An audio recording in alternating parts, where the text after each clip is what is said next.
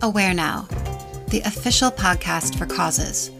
Presented by Awareness Ties, Aware Now is rated O for original and organic content to raise awareness for the causes we're all tied to through personal stories and exclusive interviews. Tune in as we raise awareness a story at a time about topics that aren't always easy to talk about through conversations that are sometimes hard to have. Together, we are aware now. This is The Unextinguishable Flame by Olivia Cade. From Tragic Hilarity, her exclusive column in Aware Now magazine. This is found in the Vision edition. The Unextinguishable Flame by Olivia Cade. Trigger warning suicide, suicidal ideations, and self harm. Want to clear a room? Talk about suicide. Want to please a room? Make a joke. Want to confuse a room? Make a joke about suicide. As of 2019, I had a couple of fun letter combinations that specified my brand of crazy. You didn't ask, but here they are ADHD, GAD, MDD. An attempt to neatly package the type of suffering I endured and the duration of said suffering. I've had many people in my life call me crazy, use that word to invalidate, wound, and belittle me, but I sure showed them Crazy people don't get full rides to fancy New York colleges. Crazy people don't date and have friends. And crazy people definitely don't live independently and pay for their own apartments. No, no. Crazy people end up in institutions where they get lobotomized a la cuckoo's nest. Right? And that was definitely not me. The thing is, the harder you try to not be crazy, the crazier you become. It's like this weird paradox I found out about.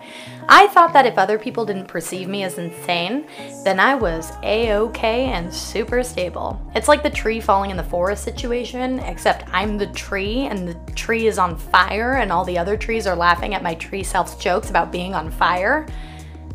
Instead of reaching out and being honest about how miserable I was, I secretly attended AA meetings, went to therapy, and eventually got on medication, all while never actually addressing or accepting the severity of the issue. Mama needed the big guns, not just weekly therapy, a low dose of Lexapro, and a seemingly high functioning facade. But I didn't know that yet. In August of 2019, after six months of worsening and hidden suicidal ideations, the other shoe finally dropped. I showed up to my primary care doctor's office looking like I had gotten the absolute shit beaten out of me on the subway platform. Side note, no, I didn't have a psychiatrist. I only had a primary care doctor. She was lovely. But I think she was always hoping I had a cute little yeast infection instead of rampant suicidal thoughts. But the US mental health care system hates poor people, and I didn't have the mental capabilities at 23 to learn the ins and outs of healthcare coverage policy. But we'll get into that another time. After some casual conversation, she asked me what I wanted to discuss. I remember my throat closing in panic as I realized I was about to ruin this poor woman's day, my high functioning facade, and her perception of me as the fun patient. I made a joke to warm up the crowd. We both laughed, and I slipped in this very casual sentence um, The suicidal thoughts are getting bad, and I am very worried. Now, I can read a room, and let me tell you, the crowd was not having a good time. I thought I was suicidal before, but in the silence that followed, I have never wanted to throw myself through a window so badly. She put down her daisy adorned clipboard, along with a prescription for Monistat, and looked at me with eyes that screamed, I am so out of my depth here. Please, dear God, show me the way. You could tell we were both at a loss. Apparently, primary care doctors are for the run of the mill, down in the dumps, worried about work kind of mentally ill, and not the is this train going fast enough to get the job done kind.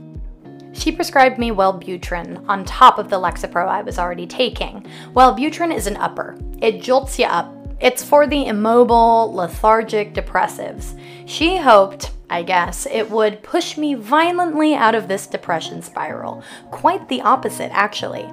Instead, I finally had the energy to go through with what depression was proposing. I panicked. Thankfully, the jolt also brought back the slightest bit of anxiety, and she swooped in and finally called home. I had seen the inpatient psychiatric centers in New York. I knew I wouldn't get what I needed, and I needed this to work. I boarded a plane home to Arizona the next day. I'm gonna be honest, I've never understood the phrase home is where the heart is. I'd like to personally offer a revision home is where the trauma is. I avoid my hometown like the plague, and my family knows this. So, imagine the shock when I suddenly showed up, suitcase in hand. Of course, they had no idea why I was actually coming home. All my mother knew was that I desperately needed a break. I waited until my mom and I were three bottles of wine into the night to suddenly ruin the vibe. I decided the route to go was casual. Shocker. I mentioned that the reason why I was home was to check myself into a psychiatric facility. I had hoped the conversation would end there, but like any normal human, my mom asked why. I believe my exact words were, Ah, I'm just feeling a bit suicidal. She promptly drove me to the crisis center the next morning, quick and easy, no heart to hearts, no tears, just the way I like it. At the hospital, they took me back into a small, sterile room. The walls were entirely too white, and the fluorescents were enough to make anyone want to end their life. A nice faceless woman assessed me, asked me the dreaded, Do you have any step by step plans to end your life? I responded, A few, but I have ADHD and a penchant for perfectionism, so we haven't quite landed on one yet. She didn't laugh.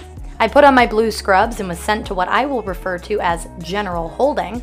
It was me and other women waiting to see where they would ship us. I asked for something to read. The literature I received was an obscure romance novel from the 80s. Raunchy, poorly written, fantastically detailed, and authored by a woman with a name like Ramona Sinclair. I was just getting to the part where the brooding horse trainer ravishes the general's daughter when my name was called. I was put onto a gurney and shoved inside a small ambulette.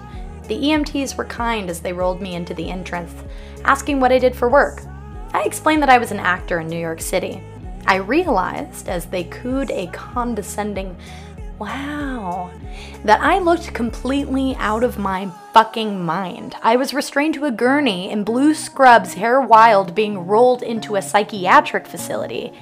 They were being nice to the crazy lady who thought she was a Broadway stage actor. It was hilarious. I spent seven days at a wonderful inpatient facility. I was seen by real mental health care professionals who deal with the is this train going fast enough to kill me types on the daily. I was safe. Finally. Not to mention, I had Time magazine's hottest male psychiatrist taking care of me. And yes, I know that hypersexuality is a symptom of my mental illness, but Dr. Wilkinson could have savagely taken me in my loose fitting blue scrubs right then and there. Dr. Blow My Back Out Wilkinson explained to me in the most sensual way that I had borderline personality disorder, BPD. Another fun letter combination to add to the books. He gave me a book titled I Hate You Don't Leave Me, which felt patronizing, but he was hot and I was desperate. My days were spent with a small group of men and women all over the age of 40 who treated me like a curiosity because I could not stop my onslaught of comedic bits. But I was hell bent on making sure everyone had a good time. We were in the low security block because we were nonviolent. I constantly joked that we were the A team of the facility, varsity, if you will. It wasn't my best material, but it landed nearly every time. They brought in a woman to take us through a Tai Chi exercise one day. The Klonopin the nurses had given me an hour ago suddenly hit me full force, and I swear I could feel God. I have never been to a rave, but I imagine it felt something like seven mentally ill adults doing Tai Chi in scrubs while I was essentially stoned out of my ever loving mind. In art therapy, we had to draw who we would be as superheroes. Me, being the overachiever, took the assignment literally and went full out. I drew a wonderful depiction of my superhero alter ego, the unextinguishable flame, a symbol for overcoming obstacles and suicide. Yes, I know it's inextinguishable, but you try remembering letters when your brain is swimming in benzodiazepines. I thought I nailed the assignment. Seriously, knocked it out of the park. I showed off my brilliant version of the assignment only to be met by my peers' takes the Doobie Queen, Schizo Fabulous, The Clap, Your Wife's Dream, and my personal favorite, Dirt. Everybody else saw the opportunity and took it. I instead chose to look like a pretentious asshole in front of all of my new friends. Awesome. It was like a sleepaway camp, but for adults who have hit rock bottom. Spending years surrounded by wealthy NYU students whose futures were painted bright with the colors of nepotism, Sonora Behavioral Center felt like coming home and being surrounded by people like me. People who were openly on fire. So, am I still on fire? Oh, yeah, for sure. That's not going away anytime soon. But being around others like me makes those flames a bit more bearable from time to time.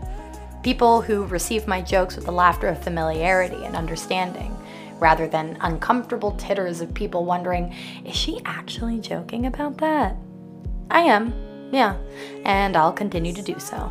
That's how I find my way through those moments of uncertainty when I can't tell up from down, sharing my own truths through the lens of comedy with a community that understands me. And those awful scrubs under those bright fluorescent lights, well, those moments brought me some peace. And I hope I can bring some of that peace to you.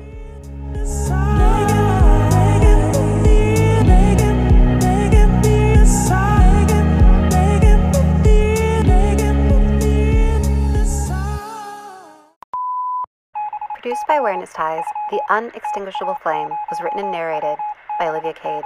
Podcast intro track by Thavius Beck. Episode soundtrack by Soul Rising. Thank you for listening to Aware Now. To read our magazine, watch our broadcast, or join our community, be sure to visit our website, awarenessties.us.